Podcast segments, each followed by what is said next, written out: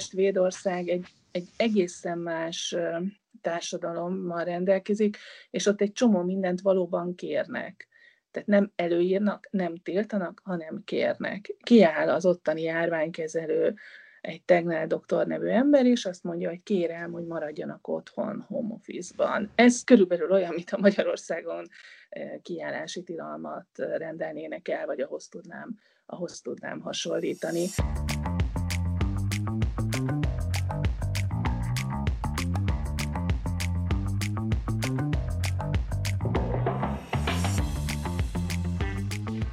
Svédország a második negyedévben 8,5%-os gazdasági visszaesés szenvedett el, azaz a korlátozások nélkül sem tudta megakadályozni a gazdaság mélyzuhanását.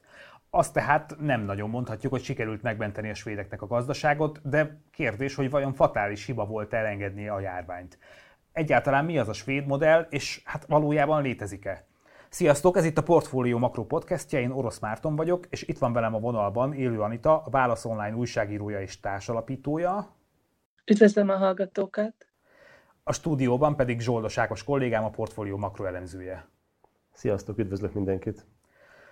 Vágjunk is bele, rögtön az első kérdésem az az lenne, még mielőtt beszélnénk a létező vagy nem létező svéd modellről, hogy mit csináltak tulajdonképpen a svédek? Hogy kezelték ők tavasszal a járványt, és lehet-e tudni azt, hogy mit csinálnak most? Hát és mindent lehet róluk tudni, tehát Svédország, vagy nagyon sok mindent, Svédország nem Magyarország, nagyon komoly járványügyi csapata van, rendkívül részletes adatokat lehet látni, és az egész világ tobzódik abban, hogy, hogy, hogy vajon mi azoknak az intézkedéseknek, amelyek között hát egy-két mondjuk így, hogy talán extravagáns is létezik, vagy unortodox, vagy nem tudom én hogyan fogalmazzam, hogy ezeknek milyen hatásuk van, és ezt lehet is elemezni, mert sok mindent látunk belőle. Én azt gondolom, hogy tulajdonképpen a svédek azok nem csináltak radikálisan más, mint az európai országok. Azért került a svéd modell a reflektorfénybe, mert márciusban, az első hetekben, amikor berobbant Európába a járvány, ugye Svédországban akkor már régen ott volt, tehát ezt nagyon sokan nem tudják. Svédországban nagyon korán megjelent a járvány, és az első hetekben, január-februárban ők is egy olyan szokásos reakciót adtak erre, amit, amit az európai országoknál látunk. Tehát kontaktutatás volt, izolálni próbálták az eseteket. Most ehhez képest márciusban, amikor felfutóban volt a járvány, és már több országban is megjelent, akkor a svédek egy más hozzáállást alkalmaztak, nem nagyon volt járvány, nem, nem nagyon volt kontaktkutatás, nem izolálták a, a betegeket olyan kellőképpen, és gyakorlatilag úgy nézett ki, mintha tényleg egyfajta elengedésre játszanának. Ennek a motivációja akkor nem volt tiszta, utólag kezdjük látni, majd erről majd később fogunk beszélni. De igazából ez volt az a pár hét szerintem, ami miatt ők bekerültek a, a médiába, hogy a svédek különutas járványkezelést alkalmaznak, mert utána folyamatosan szépen lassan a szigorítás útjára léptek, és ott már olyan markáns különbség szerintem nem látható. Tehát én ebben ragadnám meg a svéd járványkezelést. Anita, hogyha én jól tudom, akkor te több interjút is csináltál egy Svédországban élő magyar orvossal. Mi a tapasztalat ott? Egyébként ők tisztában vannak azzal, hogy ők egy nagyon különutas koronavírus politikát folytatnak? Hát igen, Szakos Attila főorvossal készítettem több interjút is, és sokat beszélgetek vele azóta is. A, ugye ez egy nagyon sajátos helyzet, se is mennyire a svéd út, vagy a svéd járványkezelés. Magyarországról jegyezzük meg, ami nem egy szabad, vagy nagyon egy szabálykövető ország, hanem alapvetően egy ilyen kurucos mentalitás jellemzi, hogy itt aztán mondhatod, hogy ne vegyen maszkot az ember, ha megbüntetik, akkor még érte, vagy bevezetnek egy büntetést, még akkor is nagyon gyakori, hogy felméri, hogy lesz ellenőr, vagy nem. Be tudják hajtani, ha nem. Ha tiltják, nem lesz ellenőr, vagy van ellenőr, de nem tudják, akkor azért nem veszik fel nagyon sok ember a maszkot. Ehhez képest Védország egy, egy egészen más társadalommal rendelkezik, és ott egy csomó mindent valóban kérnek. Tehát nem előírnak, nem tiltanak, hanem kérnek. Kiáll az ottani járványkezelő, egy Tegnell doktor nevű ember, és azt mondja, hogy kérem, hogy maradjanak otthon home office-ban. Ez körülbelül olyan, mint a Magyarországon kiállási tilalmat rendelnének el, vagy ahhoz tudnám ahhoz tudnám hasonlítani. És igen, az orvosok azok nagyon érzik, hogy itt, itt mered, meredek dolgok vannak, mert hát azért ez a modell nem annyira sikeres, és azok, akik azok, akik mondjuk a halottakkal találkoznak, vagy a nagyon súlyos esetekkel, azokon van ott a, a, ennek a terre, hogy 6000 közeli halottja van a, a svéd járványkezelési modellnek, és hát pont azt, azokat a pontokat nem sikerült nekik megvalósítani, amit, amit, amit célul kimondva, kimondatlanul kitűztek. Egyébként egyáltalán szerintetek az értelmezhető úgy, hogy ország, hogyha azt mondjuk, hogy országonként az egyes országoknak van különféle járványkezelési modellje, ezt, ezt, így, ezt így lehet értelmezni, nem tudom én, egészségpolitikai vagy, vagy döntéshozói felfogásban? Tehát beszélhetünk arról, hogy, hogy, hogy bizonyos országoknak van egy saját modellje, ami, ami az ottani döntéshozók szerint működik? Ez egy, ez egy létező kategóriai besorolás egyébként? Hát ugye ez egy nagyon sajátos helyzet, mert egy olyan kórokozóval van dolgunk, ami még nem létezett. Tehát, hogy nem mondhatjuk azt, hogy itt van mondjuk az influenza, amire az egész világnak van egy nagyon hasonló járványkezelési metódusa, vagy a kanyaró, amit nagyon hasonlóan kezelnek, ha valamelyik országban fellángol a járvány, akkor oda mennek a szakértők, és azt mondják, hogy figyelj, ezt nem csináltátok jól, segítünk, védőoltást küldünk, mint Romániába, Ukrajnába volt, emlékezzünk rá néhány éve, próbálunk segíteni nektek, de itt azért nincsen ilyen recept. Tehát azért ez egy, ez egy másik történet, hogy itt nem nagyon lehet azt mondani, hogy hú, hát a WHO mindent pontosan tudott előre, nem, hát tévedett a maszkviselésben, és nagyon komoly viták kövezik a, a szűrési vagy tesztelési stratégiáját is. Szóval, hogy a kérdésedre válaszolok, igen, vannak bizony eltérő modellek, és ezek között az egyik a svéd, és például Olaszországban ugye egymással versengő tartományi modellek is vannak, és ebből például a leghíresebb a, a Veneto tartományban András Crisanti, Andrea Crisanti professzor, Crisantini professzornak a, a járványközelési módja. Van ilyen persze, szerencsére tegyük hozzá. Én azért nem tartom a svéd különutas járványkezelést, még hogyha egyértelműen vannak különbségek is a többi európai országhoz képest, de inkább európai dimenzióban érdemes vizsgálni, távoli országok azok. Nyilvánvalóan nem is, nem is látunk annyira jól rá, nem is olyan jó az adatközlés mondjuk fejlődő országokban. Úgyhogy én európai összehasonlításban azt gondolom, hogy azért nincsen markáns különbség a svéd és az európai országok járványkezelése között, mert ha csak a célt nézzük, akkor mind a kettőnek az volt a célja, mindkét modellnek, most egy homogén európai modellről beszélek, ami egyébként szintén nem helyes szigorúan, de hogy mondjuk Magyarországhoz vagy Olaszországhoz viszonyítjuk, mind a kettőnek az volt a célja, hogy a lakosság érintkezését azt visszaszorítsák, csak a svédek eltérő eszközt alkalmaztak, és én úgy gondolom, hogy egy, egy modell nem lehet így, így külön leválasztani ezt a modellt a többiről, mert valójában ugyanaz volt a cél, és ugyanaz volt az eredmény, a lakosság érintkezésének a visszaszorításával sikerült a járványt magát is visszaszorítani, és emiatt zajlott le náluk az első járványhullám, ami egyébként jelentősebb volt, mint nálunk, és picit árnyújtottabb is. És ilyen formán, mivel a lakossági interakciók azok kimutathatóan csökkentek, tehát jelentős mértékben, majdnem olyan nagyon, mint a szomszédos skandináv országokban, ahol picit szigorúbb volt az intézkedés, de ott sem nagyon, tehát ezt hozzá kell tenni hogy mondjuk Finnország is egy enyhébb szabályozást alkalmazott, mint az európai átlag, és róluk mégsem beszél senki. És én úgy gondolom, hogy a svédek pont az első hetek laza politikája miatt beszélünk. Tehát, hogyha nem lett volna Svédországban az első heteknek a, az az extrém laza politikája, akkor most nem biztos, hogy beszélnénk svéd modellről.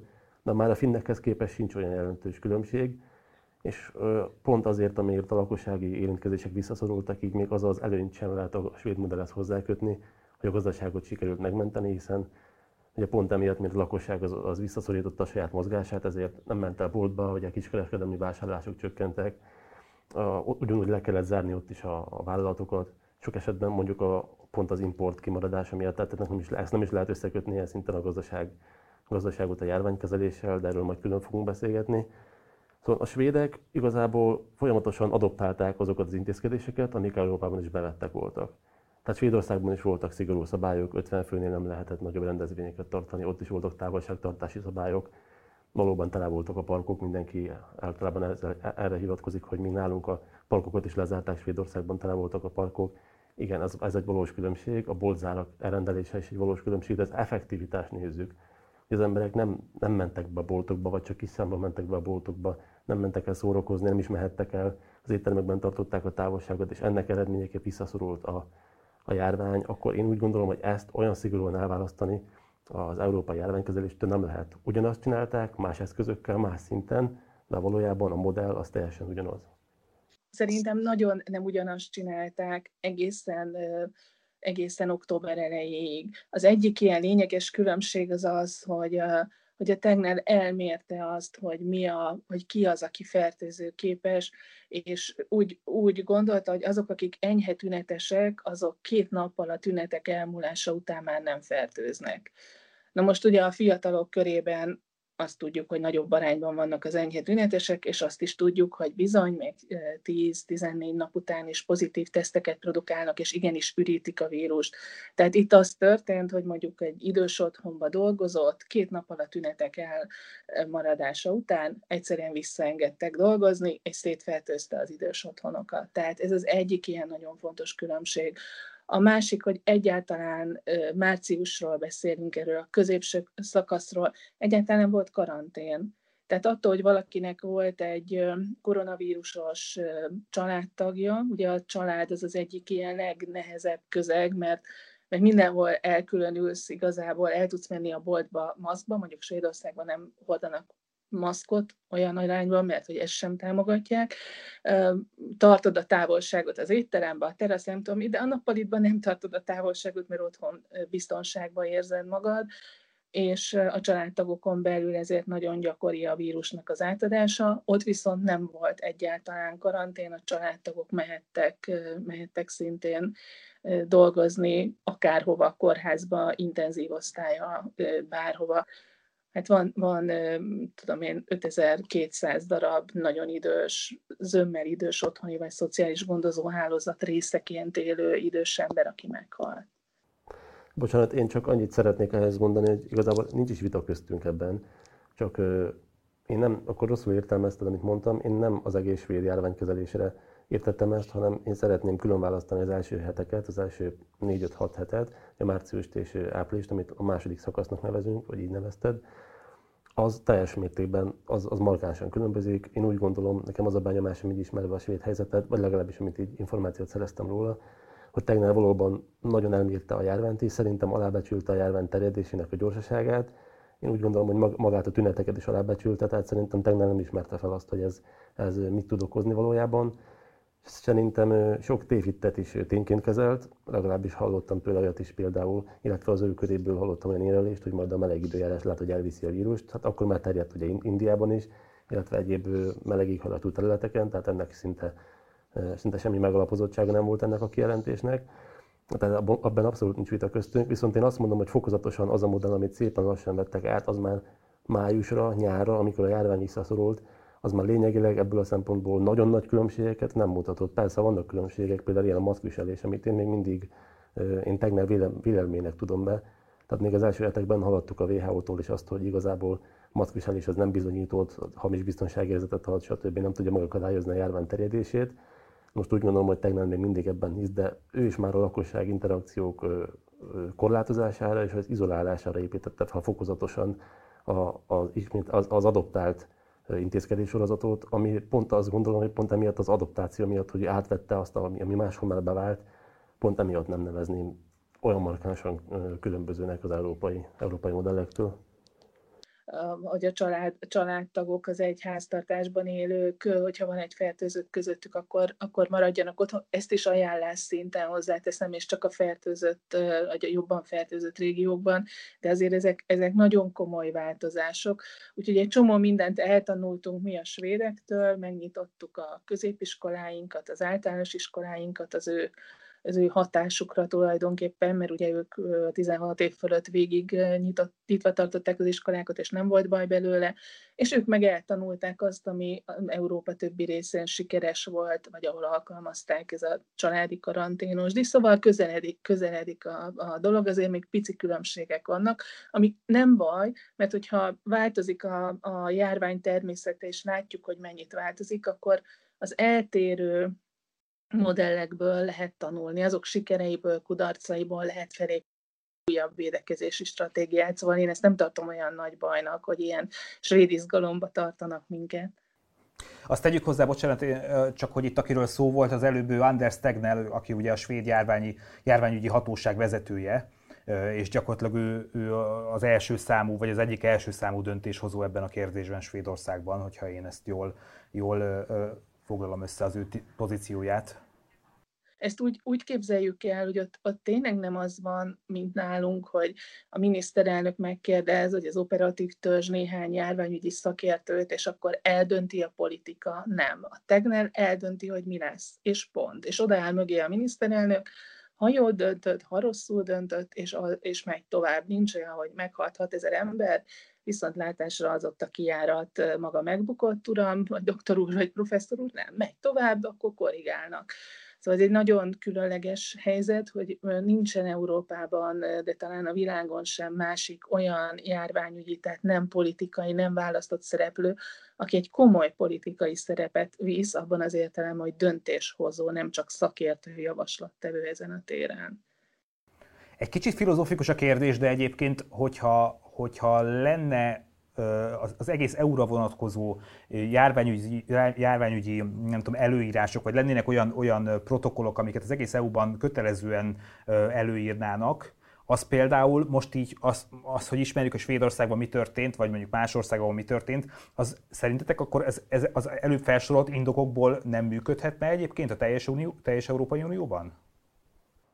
Hát most már gyakorlatilag nagyjából egy szinten vagyunk a svédekkel, hogyha azt mondani szigorúsági szinten. Ugye az Oxford Egyetemnek van egy ilyen objektív, legalábbis valamennyire objektív mércéje, hogy melyik szigorítás, szigorítás milyen szigorúsági pontnak felel meg egy nullától százas skálán.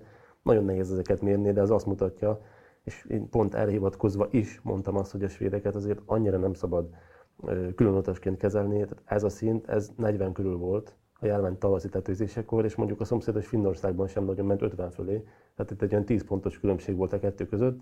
Magyarországon ez a legszigorúbb időszakban 70 fölött volt, Olaszországban is 80 fölött, 80 fölé is benézett, de nem ez volt a jellemző Európára.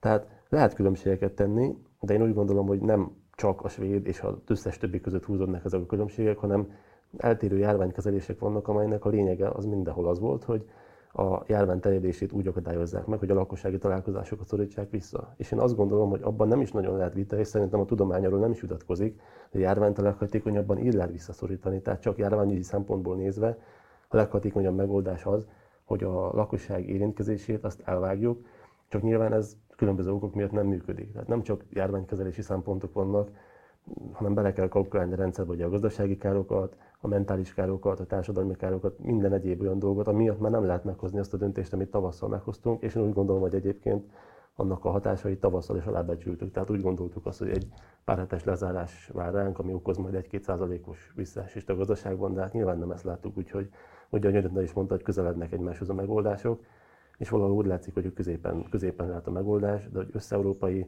járványkezelést mire kellene, vagy mire lehetne felépíteni, ez egy nagyon nehéz kérdés, de szerintem nagyjából mostanra kezdenek ki egyenlítődni az erőviszonyok, és kezdenek ki egyenlítődni ezek a szigorúsági szintek. Szerintem ez nagyon érdekes, hogy, hogy egyrészt sok mindent tanulnak maguk a, a szakértők is, de nem úgy néz ki a, a dolog, hogy most attól, hogy egy ilyen egységesebb szemlélet van Európában, maga a járványkezelés is nagyon hasonló lesz egy laikus számára.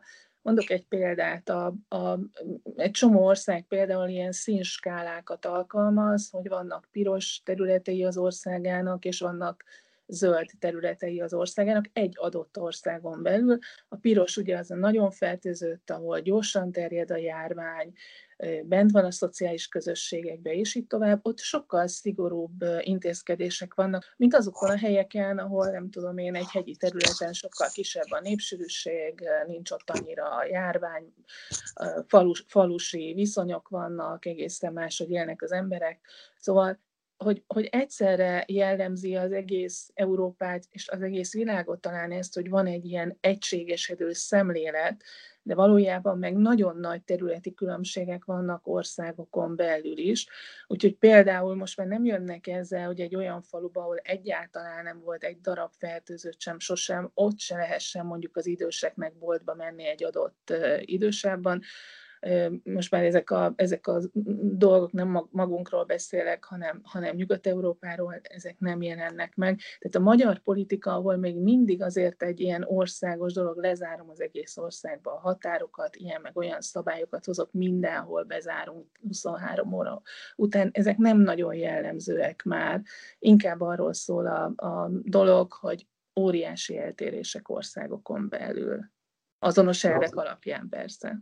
Hát abszolút egyetértek, és pont ezért most, ha az európai megoldás feleltődött, hogy szerintem én nem is, szerintem nem is nagyon probléma az, hogy nem volt egy összeurópai megoldás erre. Nyilván valamilyen területen működhetett volna. Mondjuk az Európai Unió egységesen lezárta volna nyáron a határait kifelé, ami valamilyen szinten persze megtörtént, de hogyha ez effektív lett volna, vagy korábban jött volna, gyorsabb lett volna a reakció ezen a téren, az hatásos lehetett volna. De pont emiatt, mert a járvány kócok azok először lokálisan alakulnak ki egy-egy városban, egy-egy városnak egy-egy kerületében, egy-egy faluban, ha ott hoznak gyors és szigorú intézkedéseket, az sokkal kevésbé fájdalmas az egész társadalom számára, és ezt mi csak nem is az országok, tehát nem is a, a tagállami kormányok, hanem a kormányokon belüli alsóbb szintek, önkormányzatok tudják meglépni.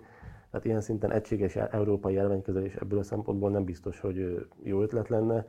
Ajánlások szintjén mindenképpen működne, tehát hogyha mondjuk az Európai Unió általánosságban bevezetné mondjuk a a maszkviselés kötelezettségét nyilván az Európai Unió nem teheti el, tehát ezt tagállami hatáskör teljesen egyértelmű, most csak elméleti szintekről beszélünk, úgy, te is mondtad, hogy ez egy filozófiai kérdés. Az egy, az egy jó irány lenne, de a konkrét válaszokat, helyi válaszokat a tagállamoknak kell adni, illetve nem is pont a tagállamoknak, hanem a régiós önkormányzatoknak, mint Olaszországban, vagy különböző önkormányzatoknak. Igen, és bocsánat, még annyit tennék hozzá, hogy egy picit gazdasági szempontokat is próbálunk nézni, hogy, hogy kiderült azért az első hullámnál, hogy vannak gazdasági értelemben rendkívül drága megoldások. Tehát az, hogyha egy budapesti belobbanó járvány miatt egy kisvárosnak, ahol alacsony a fertőzöttség is bezárják az összes értelmét, és, és csődbe mennek, most csak a vasamra ütöttem, nyilván ennél sokkal jobb példákat is lehet mondani, akkor ez egy nagyon drága megoldás. De azt mondani például, hogy minél többet teszteljenek az államok, minél alacsonyabbra szorítsák le az úgynevezett pozitivitási rátát, tehát szinte egy ilyen szűrés jelleggel bizonyos kockázatos csoportokat, egészségügyi dolgozókat, szociális intézetben dolgozókat, börtönőröket sorolhatnám, színházi széra, pincérek, boltoknak a pénzt pénztárosai ezeket, ezeket rendszeresen szűrjék, ezekről kiderült, hogy ezek gazdasági értelemben is, is nagyon hatékonyak.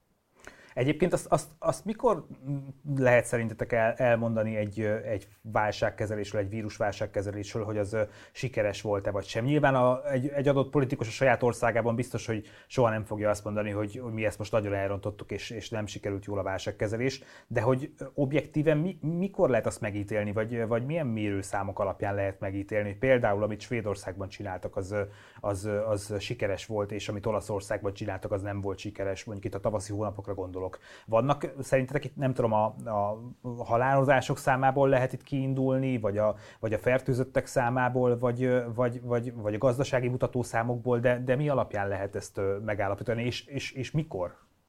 Hát ezekből mindből szerintem, tehát az egészségügyi rész, az ugye a Covid-dal összefüggő halálozás, az egyik ilyen nagyon fontos mutató, az össz, összhalálozás, mert, egy szá, mert számos országban ugye sokkal szerencsétlenebb helyzetben voltak, mint mi, mert nálunk sikerült megvalósítani a magyar csodát, hogy kórházak nélkül egy világjárvány közepén beesett a halálozás, az összhalálozásnak az arány, ezek fontosak. Aztán fontos, de nagyon, erő, nagyon manipulatív, vagy politika által manipulálható az az esetszám, mert mert ugye most jól látjuk a mi mindennapjainkban, hogy egy ezer körül ingadozó esetszámunk van, és miért nem megy ez följebb, mint mondjuk a, a cseheknél? Hát mondjuk azért, mert nem tesztelünk többet, és, ha, ha, és ezért nem nagyon tud feljebb menni, mert azonos teszt mennyiségnél vagy csökkenőnél hát nagyon nehéz több pozitívat felkutatni, megtalálni. Aztán az intenzív osztályra kerülők,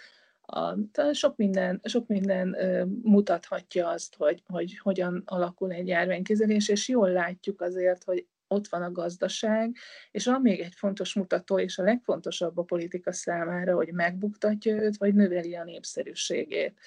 És ez azokban az országokban, amelyek kicsit hasonlóan működnek, mint a miénk, ahol populista kormány van, hát ez aztán egy nagyon fontos járványügyi szempont az emberek gyűlölik a, a vírust, és vírustagadók, és, és covid idióták töltik be a közéletnek egy jelentős részét, vagy a választók között elszaporodnak, akkor az nem ígér túl jó válasz, válasz, járványügyi stratégiát.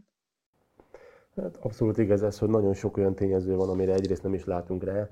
Ugye már a hivatalos esetszámok is lehetne egy jó mérce, de hát arra sem látunk rá most a magyar esetszámokból nem tudjuk, hogy mennyi a tesztkapacitások elérése miatt. Nem tudjuk, hogy Svédországban mennyien haltak meg, mert a halottakon nem végeztek teszteket. Tehát lehet, hogy az a 6000 körüli halott annál, az valóságban annál sokkal több. Hát olyan tényezők vannak, amikről egyébként azt gondolnánk, hogy abszolút objektívek is, és azáltal mérhető egy járványkezeli sikeressége, azok sem biztos, hogy azok, és még ezeken kívül vannak olyan tényezők, amikről nem tudunk. De én azt gondolom, hogy nem szabad egységesen egy-egy országnak járványkezelését megítélni, már csak azért sem, mert ugye vannak szakaszok, a járványban is vannak különböző szakaszok.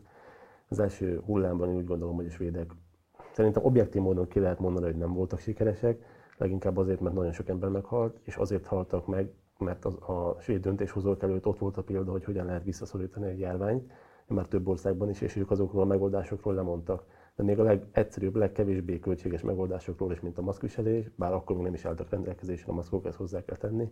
A tesztelés, az izoláció, nem is a korlátozásokról beszélünk, de igen, hát a korlátozásokat is csak szépen lassan vezették be. Viszont azt gondolom, hogy az a svéd megközelítés, amit azután alkalmaztak már a késő tavaszi hónapokban, az kifejezetten sikeresnek tűnik. Ugye az volt az, amikor fokozatosan adoptálták az Európában már bevett intézkedéseket, csak más megközelítést alkalmaztak, ugye ők hangzatos kampányokat hirdettek, és ők a lakossághoz szóltak, nem jogszabályba foglalták bele azt, hogy akkor mindenkinek otthon kell maradni, hanem mindenkinek elmondták, hogy maradj otthon. Ez gyakorlatilag, ahogy Anita is mondta, ez egy jogszabályjal felérő utasítás volt. Ez már, ez már úgy nézett ki, hogy sikeres, de hát ennek is gazdasági költségei vannak.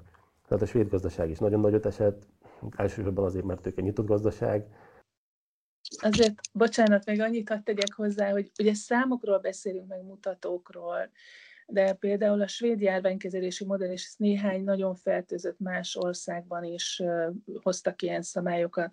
Tehát, hogy például ott sorol, egy úgynevezett sorolás, így, így hívják ezt, hogyha nincsen elegendő egészségügyi kapacitás, akkor, akkor sorolják, rangsorolják a betegeket, és ott, ott például megmondták, hogy egy bizonyos életkor fölött nincs kórház ott marad a szociális otthonba, adtak neki morfiumot, megfulladt, nincs lélegeztetőgép, ha van még egy, nem tudom én, másik társult betegsége, akkor kész, akkor nincs intenzív osztály.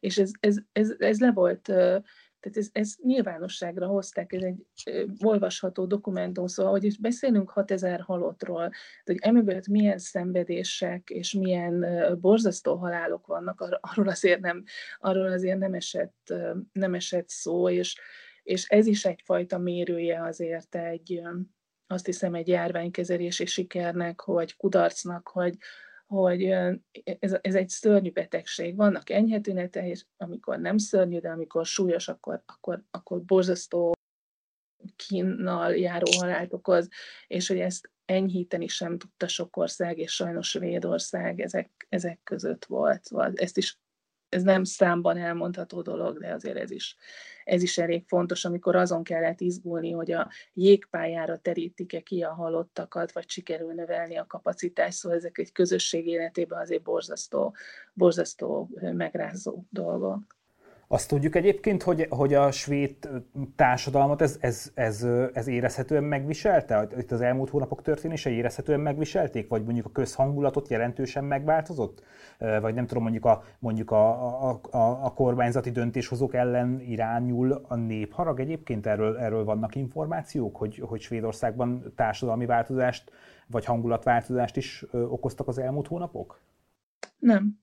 Mármint, hogy igen, vannak adatok, hogy semmi ilyet nem okozott. Tehát ott egy nagyon magas közbizalom van, és amikor kiderült, hogy ez a járványkezelési út, ez pont azokat a célokat nem tudja elérni, amiket kitűzött a maga elé a Tegnell prof, tehát például a nyári immunitás elérését, hogy meg lesz a 60%-os átfertőzöttség, és a második hullámra védettebb lesz a társadalom, ezt ugye megközelíteni sem tudták, még, még Stockholmban sem a legfertőzöttebb területükön, illetve hogy az időseket fogják megvédeni azzal, hogy őket megkérték, hogy különüljenek el. Ugye ez mind a kettő egy kudarcos dolog volt, nem ingatta meg őket, tanultak a hibákból, és átalakították ezeket a dolgokat. Például egy időben azt mondták, hogy visszafogják a teszteknek a számát. Emlékszünk, ez a március-áprilisi időszak volt, és utána ezen is változtatott a Tegnell itt az elmúlt néhány hétben, duplájára emelték. Az egyébként a magyarnál mindig is sokkal magasabb tesztek számát, hogy tudja kezelni az őszi ott is jelentkező hullámot úgyhogy nem fordultak, nem fordultak ellenük. Ez egy másfajta dolog, másfajta ország, másfajta néplélek. Én azt én is olvastam, hogy mostanában már magas a, a Tegnell támogatottság, illetve a kormány támogatottsága és a járványkezelés támogatottsága általánosságban, de amikor nagyon sok haláleset volt, akkor úgy tudom, úgy emlékszem, úgy olvastam, hogy akkor azért Tegnell nem voltak bizonyos kezdeményezések, hogy őt el kéne távolítani hivatalából, felül kéne vizsgálni a járványkezelési megoldást, ami végül ugye meg is történt, csak hát nyilván nem csinált ennek nagy reklámot tegnap, hogy a korábbi álláspontját felülbírálta, de akkor azért, amikor volt a tetőzés, akkor úgy tudom, hogy ez nem volt olyan, közhangulat nem volt egyértelmű ebben, nem volt egységes. Az viszont biztos, hogy a gazdaság az megsillette az idei évet. Hogyha jó, ugye, amit a bevezetőben is mondtam számot, a második negyedéves adat, amit én találtam legfrissebbet, ott 8,5%-os gazdasági visszaesés volt, de azért a, a, az is közismerten erős svéd gazdaságnál ez is hát egy igen komoly számnak számít. Abszolút, tehát itt abban a pillanatban, amikor az európai export és import partnerek lezárták a saját gazdaságukat, a svéd gazdaságnak abban a másodpercben megpecsételődött a sorsa. Szerintem tegnap ekkor nagyon bölcs volt, amikor kijelentette, hogy neki nem az a célja az ő egyedi modelljével, hogy megvédje a gazdaságot, mert ez akkor már elképzelhetetlen volt. És akkor még ehhez jön az, hogy ugye mivel a lakosság egyrészt önkorlátozta magát, hiszen ahogy futnak fel a halálesetek, ugye a lakosságban is nő a félelem, és emiatt nem csak a korlátozásokat kell gazdaságra korlátozó visszavető tényezőként tudatosítani, hanem magát a lakossági hozzáállást is. Így, a kiskereskedelmi eladások is visszaestek, a turizmus az teljes mértékben bezuhantott, és ugye senki nem akart Svédországba menni, nem is mehetett a határzárok miatt. Úgyhogy itt elképesztő illúzió élt az emberekben azzal kapcsolatban, hogy ha a svédek nem hoznak szigorú lezárásokat, akkor a gazdaság ezt nem fogja megszenvedni. A svéd gazdaság idén egy európai átlagnál kisebb mértékben, de a szomszédokhoz képest már nagyobb mértékben esik vissza, mert nyitottabb a gazdaság, és a gazdaság szerkezete is olyan, ami, ami sokkal inkább ki van téve ennek a válságnak. Tehát so, sok olyan exportcikkük van, például autók, ami, ami, ami ugye érzékeny erre. Tehát ez egy teljes mértékben a ciklussal, a gazdasági ciklussal együtt mozgó ágazat, úgyhogy ez nem is volt kérdés, hogy a svédek nem fognak visszaesni, nem is ez volt a modern motiváció illetve, mert ezt előre tudni lehetett. Más kérdés az, hogyha szigorúan vissza akarjuk szorítani a járványt, és sikerül ezt ők szigorú korlátozásuk nélkül megtenni, akkor annak mekkora gazdasági költsége lesz, mert hogyha a lakossági interakciók valamennyire csökkennek, akkor annak már lesz gazdasági költsége. De hogy a második hullámban, ami, ami még csak szerintem még csak mindig megyünk bele, abban meg fogjuk-e tudni tenni azt, hogy nem lesznek szigorú intézkedések, egyben a gazdaság sem szenved el akkor a ütést, de a járványt is visszaszorítjuk, ez egy nagyon jó kérdés szerintem, és ez még egy rejtély. Az is egy kérdés egyébként, hogy kiviseli ennek az egész helyzetnek a terheit. Mennyire tudja ezt elbírni maga az állam, vagy mennyire kell megosztani az állampolgárokkal ezt a teherviselést, és ennek milyen gazdasági következményei lehetnek, illetve milyen következményei lehetnek a svéd családokra, háztartásokra nézve. Szerintem itt nagyon érdekes összehasonlítani a magyar és a svéd megoldásokat. Mert hogy miközben a, a, nagyon sokan úgy gondolják, hogy ez egy nagyon-nagyon laza svéd megoldás, és, és igazából vágyódnak utána, és drukkolnak, hogy sikeres legyen, mert akkor majd mi is szabadabban létezhetünk, vagy ilyesmiket gondoltak. A közben például ezen a ponton ott sokkal következetesebbek. Tehát a, a dolog úgy néz ki, hogy ugye nem kell otthon maradni karanténban, de hogyha otthon marad valaki, mert tünetei vannak, és azt kérik, hogy a tünetesek azért nem menjenek el, akkor egy megemelt juttatást nyújtanak nekik, és orvoshoz sem kell elmenniük, telefonálni se kell, kiíratni se kell magukat, mert a szociális biztonság vagy az ottani táppénzrendszer segíti azt, hogy otthon maradjanak. Ugye ehhez képest mi történik Magyarországon? Ugye van jelen pillanatban 20 ezer ember, aki karanténban van. Ezek, ez azt jelenti, hogy az ő számukra hetekre de minimum 10 napra, a jövedelmük ugye azonnal lezuhan a 60 ára amit majd egyszer valamikor kifizet nekik a társadalombiztosítás, és tegyük hozzá, hogy ezek az emberek esetenként nem csak egyszer kerülnek karanténba, hanem olyan foglalkozásuk van, pedagógus például, akinél nehéz azért bizonyítani, hogy most az iskolába kapta, vagy nem. Egészségügyiek, akik egy évben többször kerülhetnek karanténba, olyan betegük van, aki koronavírusos, és ők egyébként nem covidos osztályon vannak. Szóval, hogy többször is kerülhetnek karanténba, és egy család olyan helyzetbe kerül, hogy először egy hozzátartozójuk miatt karanténba kerülnek, tíz napot lenyomnak, közben jönnek a tünetek, majd saját maguk miatt mert megbetegszenek megint tíz napot, akkor ez egy nagyon komoly megpróbáltatás egyrészt a magánszemélyeknek, és azért ne felejtsük el, ez egy gazdasági portál, hogy hogy Magyarországon a táppénzterheknek a harmadát azt a cégek viselik, és ebben az esetben is a cégek viselik, úgyhogy nem olyan egyszerű ez a kérdés. Magyarországon szerintem az egyik probléma az éppen az, hogy, hogy az alacsonyabb jövedelműek számára olyan terhet jelent jelen pillanatban a koronavírussal való találkozás, hogy mind a kontaktkutatásnál, ha még egyáltalán van, eltitkolják a kontaktokat, mert ez büntetés annak, akit megneveznek, és ha enyhe tünetesek, akkor ezük ágába sincs elmenni tesztelni sokaknak, mert akkor el, elindul ez a, ez a karanténos, hosszabb időszak. Inkább megvárják, amíg csökkennek a tünetek, és rögtön dolgozni mennek, és aztán meglátjuk, hogy ez nem annyira jó járványkezelési szempontból. Szóval ez, az a pont, aminél én tanulnék a svédektől, meg kell, hogy mondjam. Én egészen mást tennék ehhez hozzá. Én azt említeném meg, hogy igazából mi a probléma innen Magyarországon nézve a sírmodellel.